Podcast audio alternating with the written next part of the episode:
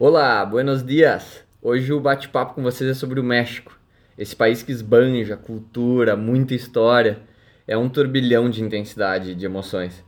É surpreendente a diversidade de tradições e crenças ao cruzar de estado para estado. Sim, a própria comida mexicana, que já é uma atração à parte, muda muito quando a gente cruza de uma região para outra.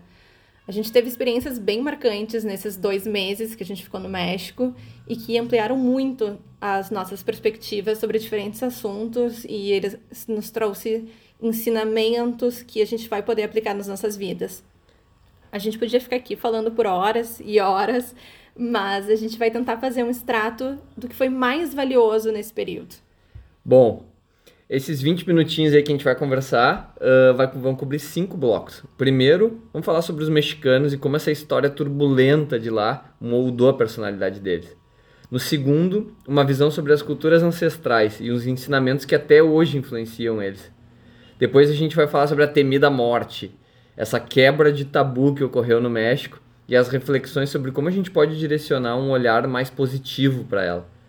O quarto bloco é sobre essa intensidade e sobre as fiestas à la mexicana, abordando o que a gente aprendeu com essas formas de, de expressão tão marcantes por lá. E para fechar, o último bloco a gente vai dar dicas para quem quer viver na pele os assuntos desse podcast, tá? Quando, quando for fazer essa via sua viagem aí pelo país. E fiquem espertos porque a gente vai dar algumas dicas de filmes, documentários e livros durante esse bate-papo. Bom, então, vamos começar falando sobre os mexicanos. Ou melhor, vamos, vamos puxar algumas coisas da história que moldaram muito a personalidade que a gente vê hoje na população. E teve sangue nessa história, hein? É impressionante a quantidade de personalidade importante que foi, foram assassinadas, incluindo presidente, imperadores e por aí vai. E poderia ser uma novela mexicana, né? Mas são fatos reais. Mesmo que muitas vezes eles pareçam um pouco surreais para nós, são fatos reais. Bom, a dominação dos espanhóis nos povos indígenas que estavam no México uh, não foi nada fácil, obviamente, como se pode imaginar. Mas como em vários outros países, essa conquista militar uh, foi, foi muito forte, mas também teve a conquista espiritual, que foi a Igreja Católica impondo fortemente as suas crenças e, e seus rituais, né? É, e até construindo igrejas, né, é, católicas em cima dos antigos templos que haviam por lá. Sim, eram muitos. O fato é que esses povos que viviam no México, na época da chegada dos europeus, já eram bem desenvolvidos para aqueles tempos. E aqui a gente está falando tanto do conhecimento que eles já tinham, quanto a estrutura das cidades que já existiam. Para colocar em contexto, assim, nessa época do descobrimento, a Europa ainda tinha uma visão de que a Terra era plana. E os povos do México, nesse mesmo momento, já, já tinham um grande conhecimento, um entendimento de astronomia, uma compreensão bem avançada do sistema solar e tal. Isso sem falar nos conhecimentos de matemática, em engenharia. Eles, eles contaram, assim, nos museus e as pessoas nos contaram muito sobre essa, esse contraste, né? E as cidades já eram bem estruturadas, né? A própria cidade do México já era muito maior e mais populosa do que várias das capitais europeias. Então imagina o susto que, que esses espanhóis tomaram quando chegaram e viram toda aquela estrutura. Claro que, que muito disso foi, foi destruído, mas essa sabedoria que a gente está se referindo, a sabedoria desses povos, é um motivo de muito orgulho para os mexicanos e eles lutam uh, pra, com unhas e dentes para manter essa cultura e essa sabedoria viva. Eu acho que um exemplo que nos surpreendeu é ver o quão forte é a língua maia, que ainda é falada por um grande percentual da, das pessoas e é ensinada nas escolas da península de Yucatán e do estado de Chiapas. A verdade é que são com esses antepassados, os maias, os astecas, entre outras civilizações, que o povo mexicano mais se identifica. Mesmo hoje a, a maior parte da população sendo de mestiços, que é a mistura dos espanhóis com os indígenas. Pois é. Mas mesmo depois da independência do, dos espanhóis, as coisas foram bem turbulentas no México. Em os, esses anos que seguiram foram total de caos político. Então, para dar um exemplo, para vocês terem uma ideia, em 30 anos o México teve mais de 30 presidentes. Eu acho que isso já, já conta muito por si só, né? E isso sem falar, por exemplo, de uma intervenção francesa que colocou um imperador local no México e por aí vai, né? Imperador que também foi, foi assassinado, né? É, em resumo, muitos conflitos, revoluções, muitas mortes, e essa desunião gerou perdas importantes para o país, incluindo a perda de seis estados para os Estados Unidos, um território muito grande. Mas também teve um momento da virada. Tem um documentário no Netflix que se chama Pátria, que o jornalista Paco Inácio Taibo conta bem como foi esse período mais turbulento do país, mas que também gerou os principais ídolos que até hoje são a base dessa noção de pátria mexicana. Sim, e a gente não quer se alongar muito aqui na história, até porque nós não somos especialistas, mas seria praticamente impossível a gente começar a falar sobre o povo mexicano sem esse contexto. É, é verdade. E porque esse, isso forma os traços principais da identidade deles como povo, que é eles são intensos em tudo que eles fazem. Eles enfatizam muito as, as suas emoções, e sejam elas pro, boas ou ruins, e eles defendem muito as suas raízes que estão relacionadas com esses povos ancestrais. Pois é, nessas viagens que a gente faz no, do Life Lab, a gente sempre tenta manter um equilíbrio entre o nosso entendimento do passado, do presente e das tendências de cada país. Agora no México, o share, a participação do entendimento do passado foi muito, teve que ser muito maior do que nos outros países e me fez refletir também uh, sobre um, um, grande erro desse conceito criado de que a Europa é chamada de velho mundo. Olha, velho mundo só se for para eles, para os europeus, porque as tradições dessa Mesoamérica, que é esse território uh, entre o México e alguns outros países mais ao sul, são milenares. É verdade. O que faz a ponte perfeita para o que a gente vai falar agora no, no próximo assunto, que são essas culturas ancestrais e esses ensinamentos que, que ainda vivem até hoje com muita força no México, né? É, o, o, eu tenho dito que o melhor ponto turístico do México é parar e fazer uma pergunta para um mexicano sobre alguma sabedoria do povo ancestral. Aí depois é sentar e escutar a aula que eles vão te dar, porque eles sabem muito. E eles amam a história do México, mas também amam saber e colocar em, em prática os conhecimentos dessas civilizações antigas. E a gente poderia abordar essa sabedoria ancestral por diferentes ângulos, mas vamos, vamos começar falando da forma que chegou da maneira mais orgânica, mais natural possível até nós, que foram através dessas conversas especiais que a gente teve por lá. Vamos falar sobre, a, sobre essa medicina tradicional mexicana, que, que é o uso de recursos naturais para cura, para prevenção de doenças, que inclui, por exemplo, plantas, ervas, massagens, limpezas e outras, outras coisas. Mas é impressionante mesmo ver como isso está presente na vida dos mexicanos e, e esse conhecimento, como ele está espalhado pelo país. É, é, é muito legal no México trocar ideia com eles. É, é só tocar no assunto, por exemplo, medicina tradicional, e a gente recebia já um monte de dica, listas de recomendação de ervas, chás, infusões. E, e eu me lembro da gente falar, falando isso com um taxista, ou obviamente no, com o hierbeiro no mercado, e a gente aprendeu coisas inesquecíveis com eles, a gente se inspirou muito nisso. E até por ver esse envolvimento deles com essa medicina tradicional, nos deixou bem intrigado. E é por isso que a gente resolveu até buscar uma, uma informação mais estruturada e, e a gente acabou procurando um workshop de medicina tradicional na cidade do, de Oaxaca. Mas para quem vai para o México e talvez não tenha tempo de fazer uma experiência imersiva que nem essa, vale a pena pelo menos reparar nos mercados a quantidade de herbeiros, uh, e herbeiros no, senti no sentido da palavra com as ervas, né? Que são essas pessoas que têm esses conhecimentos sobre essas plantas medicinais e eles estão por tudo, eles estão em todos os lugares, é realmente muito fácil de, de encontrar eles. É, eu, eu fico me perguntando quando é que a gente, a gente perdeu esse tipo de conhecimento, né? Quando é que perdeu força na maioria dos países do mundo. E, mas o fato é que a grande parte da população acaba recorrendo para soluções sintéticas, né, automaticamente, o remédio mais de laboratório. E muitas vezes ele vem junto com um efeito colateral, né?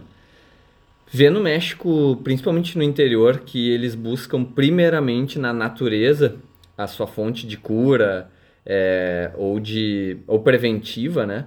Foi muito encorajador. É lindo ver esse conhecimento transmitido de geração para geração por lá.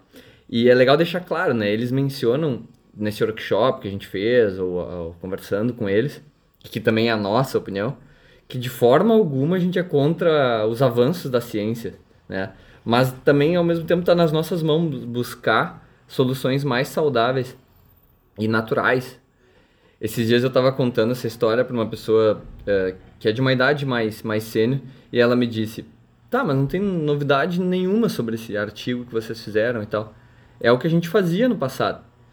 E realmente, não tem novidade. A ideia é o, é o resgate do que é bom, né? É isso que a gente fica tentando aqui. A gente fica tentando garimpar uh, coisas no passado, no presente, ou até mesmo avaliando a tendência para fazer uma apologia a isso que é bom. É apologia, o que é saudável é simplesmente saudável.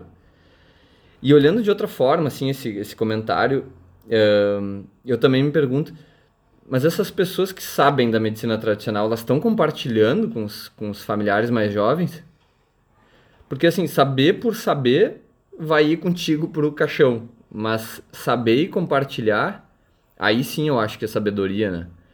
E o melhor cenário de todos, saber, compartilhar e colocar em prática, aí sim eu acho que é sabedoria e evolução juntos, né? E é, é também intrigante ver como essas civilizações antigas eram sábias em diferentes aspectos. Mesmo falando do conhecimento emocional, é totalmente surpreendente ver o grau de consciência que alguns desses povos tinham. Tem um livro que se chama Os Quatro Compromissos, que é do autor Miguel Ruiz, e ele fala de quatro acordos que os toltecas que eles cultivavam para que o povo deles encontrasse sabedoria, paz, felicidade.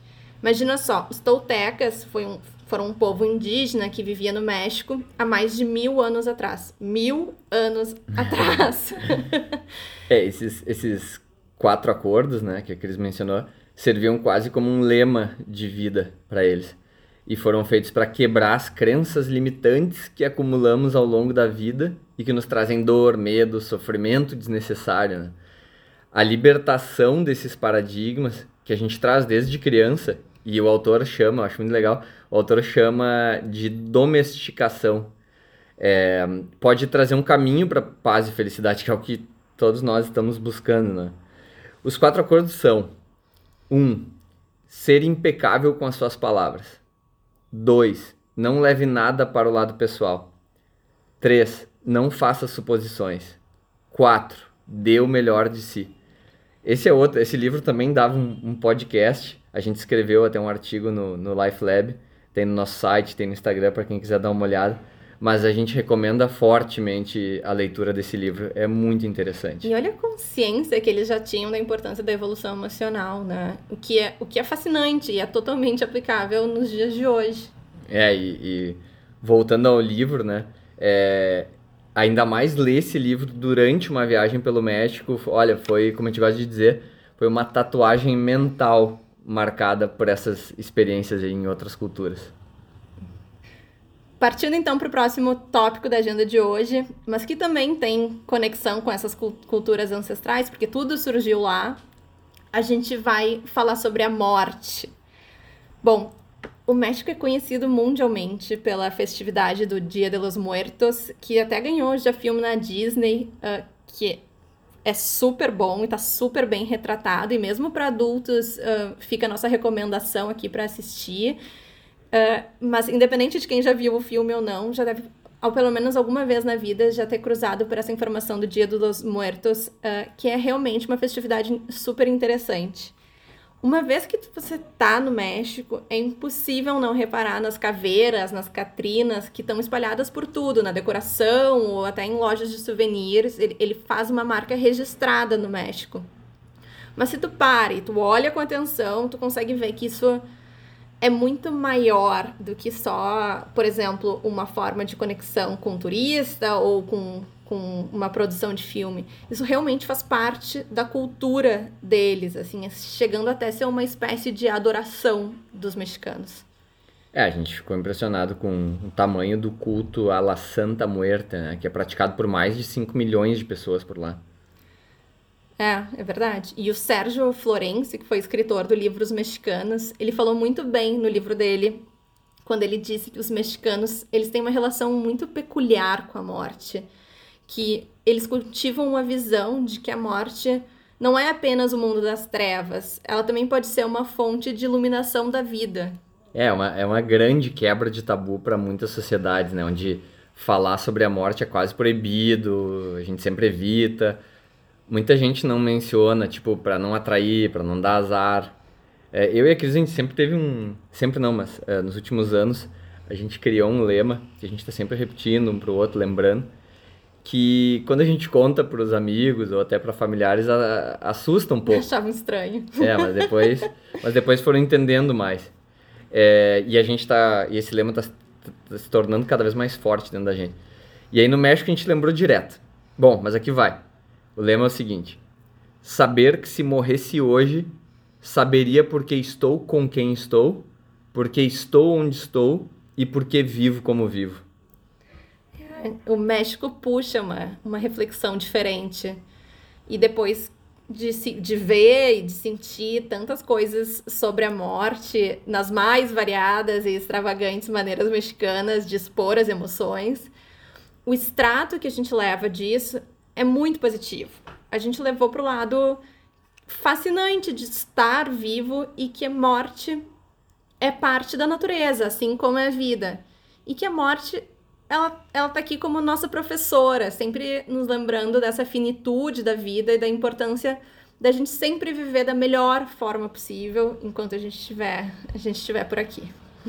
Bom, chegamos ao bloco 4. Vamos, vamos falar um pouquinho sobre a intensidade mexicana.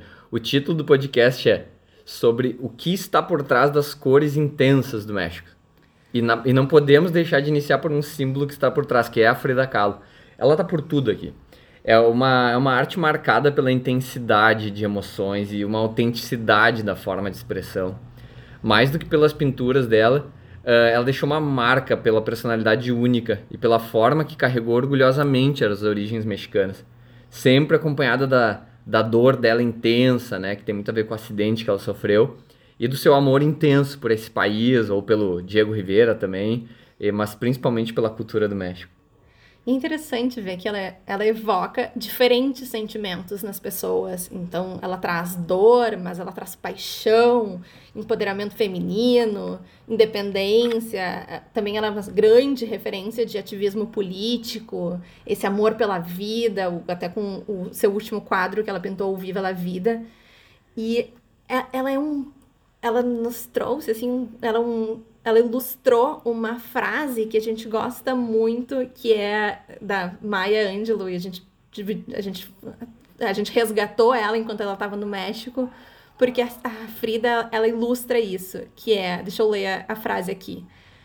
As pessoas vão esquecer o que você disse, as pessoas vão esquecer o que você fez, mas as pessoas nunca vão esquecer como as fez sentir. E Frida é isso, a Frida é pura cor, ela é puro sentimento, pura emoção, e foi muito inspirador saber mais sobre ela e sobre essa conexão emocional que ela conseguiu estabelecer com as pessoas. E ainda nesse tema da intensidade, vamos falar sobre as fiestas dos mexicanos. Eles, eles amam suas fiestas. Os momentos que eles extravasam e colocam para fora e para dentro emoções intensas. Eles interagem muito com, com, com familiares e amigos, né? E essas festas são super frequentes, com muita música, fogo de artifício, dança, briga, abraço, beijo, tequila, né? E é com essas famílias, essas turmas enormes. O jeito mexicano de celebrar não é nada discreto. A gente vivenciou uma, uma festa de casamento em Oaxaca que, que a gente nunca vai esquecer. Depois da cerimônia religiosa, os noivos, seus convidados e uma super banda cheia de fantasias, bem folclóricas, assim, é, e lindas, percorrem as principais ruas do centro histórico. Parece uma alegoria de carnaval. A gente, por um bom tempo, ficou achando que era, era carnaval, era tipo um carnaval, mas era um casamento. Deu para ver toda a dedicação deles, desde a preparação, a decoração, as vestimentas, o capricho com a música. A energia é, é muito contagiante. É, em alguns momentos nós nos perguntamos: será que isso é feito para turistas? E a resposta é não. Realmente é como eles comemoram. Então, essas datas religiosas, os casamentos, os aniversários, eles realmente não passam despercebidos. E se você decidir não comemorar, provavelmente vão achar que você tá doente, que tem alguma coisa errada. Então, tá, tá fora dessa cultura mexicana. Eu nunca vou esquecer da, do mercado de La Merced, que é na cidade do México, que é um lugar muito grande e existe uma imensidão de lojinhas, de quiosques, de tendas, todo dedicado para essas roupas, artigos de festa e que é onde eles vão e eles buscam e, e planejam toda essa, essa comemoração deles. Mas são quadras e quadras, assim, parece não terminar nunca. Sim, pelo tamanho do mercado, tu vê o quanto é eles festejam, né? Impressionante. Agora, essas festas não são só alegria, elas têm muita tristeza por trás também. E tem tudo a ver com essa história, por isso que a gente teve que mencionar aqui bastante da história deles. Né? Tem tudo a ver com a maneira como eles celebram. Isso é o que alimenta esse contraste de, do, do, festejar por estar vivo e o desabafar por, por todas essas revoltas e esse sangue derramado da história deles, né? A gente observou e ficou ligado nesse tema das, das festas desde o início da nossa, da nossa viagem por dois meses pelo México. E como extrato final dessa experiência, a gente, a gente chegou à conclusão que a gente deve celebrar as coisas com mais significado com mais intensidade, sentir essa energia da celebração mais vezes na vida, né? A gente conversou muito sobre isso. A gente viu casamento, viu cerimônia religiosa, não religiosa, é, festas em pueblos pequenos, na capital, é, e abrindo um pouco aqui o que, que a gente debateu e refletiu, o que a gente sentiu, né? Enquanto a gente fazia um pouco, vivia um pouco dessas festas, uh, a gente pensou, pô, a gente corre tanto atrás dos objetivos mas será que a gente está dedicando tempo para celebrar quando ocorre uma conquista, quando a gente avança uma casinha lá nos nossos planos? A gente tenta tanto ser saudável, mas será que a gente está exercendo gratidão por estar se sentindo bem nesse momento? Nós estudamos tanto a importância dos vínculos sociais, da alegria dessas interações, mas será que a gente está priorizando encontros significativos com quem mais a gente ama? Bom, é, como tudo no México é um turbilhão, né? A gente viveu tudo isso e despertou um desejo por dar profundidade às celebrações. Isso fez refletir sobre curtir mais vezes e com mais intensidade a recompensa dessas conquistas. Nos inspirou a dedicar mais energia para encontros com mais trocas é, emocionais. México é tudo mais, muito, né? Tudo, tudo intenso, inclusive o nosso, o nosso, nossa fala aqui, né? Só que, por favor, né? Vamos com menos tequila. Isso aí a gente pode, pode, pode incluir a palavra menos antes. Chegamos no nosso último bloco. A gente vai, vai trazer aqui uma série de highlights da nossa viagem, que também são formas para quem está planejando um roteiro para o México, México ou uma futura viagem de talvez enxergar um pouco dessas coisas, desses temas, desse olhar que a gente trouxe aqui no podcast, nesses, nesses quatro diferentes assuntos. Então, como encontrar isso uh, quando, quando estiverem por lá? O primeiro deles é os, são os pueblos mágicos do México, os povos mágicos do México, que é uma iniciativa excelente, que é do governo mexicano e eles nomearam os pueblos, que são comunidades, cidades, que mais preservaram suas culturas ao longo dos anos. Vale a pena conferir a lista completa e incluir alguns desses pueblos no roteiro. A gente teve a chance de visitar diversos deles e realmente foram, uh, foram surpreendentes e inesquecíveis e fez toda a diferença na nossa viagem. Bom, segundo highlight, cidade de San Cristóbal de las Casas, lá no estado de Chiapas. É, é uma oportunidade incrível de ver a autêntica cultura indígena. É, é o estado mais indígena do México. Né? Ver as suas tradições, artesania, foi a melhor parte da nossa viagem.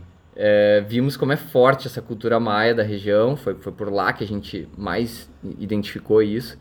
E o ponto mais alto da visita é o templo de San Juan Chamula, onde a gente pôde vivenciar cerimônias únicas lá, exclusivas que ocorrem nesse local, tem que ir com guia e tal, mas não é tão complexo de, de organizar. E também, tava um podcast somente sobre isso. A gente tá fazendo um monte de promessa de podcast que depois a gente vai ter que, ter que fazer. Bom, não vou prometer um próximo podcast para o próximo assunto, mas gostaria muito, porque também foi uma das minhas partes favoritas, que é número 3, o estado de Oaxaca. Bom, para quem for, prepare-se para encontrar uma culinária totalmente diferente, parece outro país A própria cidade de Oaxaca é conhecida como culina uh, capital culinária do México. E ele é. O estado e a cidade é riquíssimo de cultura, que está é, super bem preservada e, e amada pela população. Vale muito a pena conferir o artesanato local, as diversas formas de arte que são típicas da região. E, e, vale andar não só pela capital, mas pela costa desse, a costa desse estado, que está muito pouco explorada e é super bonita. Então, muito, muita gente ainda não conhece, ou conhece só Porto Escondido, que talvez seja a mais famosa, mas vale conferir Mazunte e Zipolite, que eu acho que foram algumas das praias, as nossas favoritas durante esse período do México. É, esse, esses últimos dois highlights, né, o estado de Chiapas e o de Oaxaca, foram onde os espanhóis tiveram mais dificuldade, não na dominação militar, mas nessa segunda dominação que foi a religiosa, né, a espiritual. E aí acabou que ficou mais preservado. Então, eles têm muito orgulho dos estados deles, né, de, dessa luta deles por manter essa, essa parte toda espiritual, né, de tradições e crenças. Então, dois super highlights.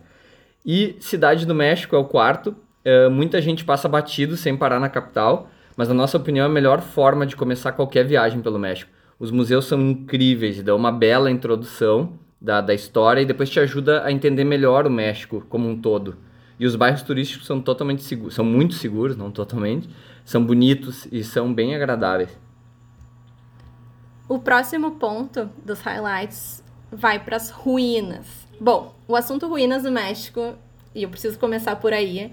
O assunto de ruínas vai muito além de Chichen Itza, que provavelmente é a mais conhecida.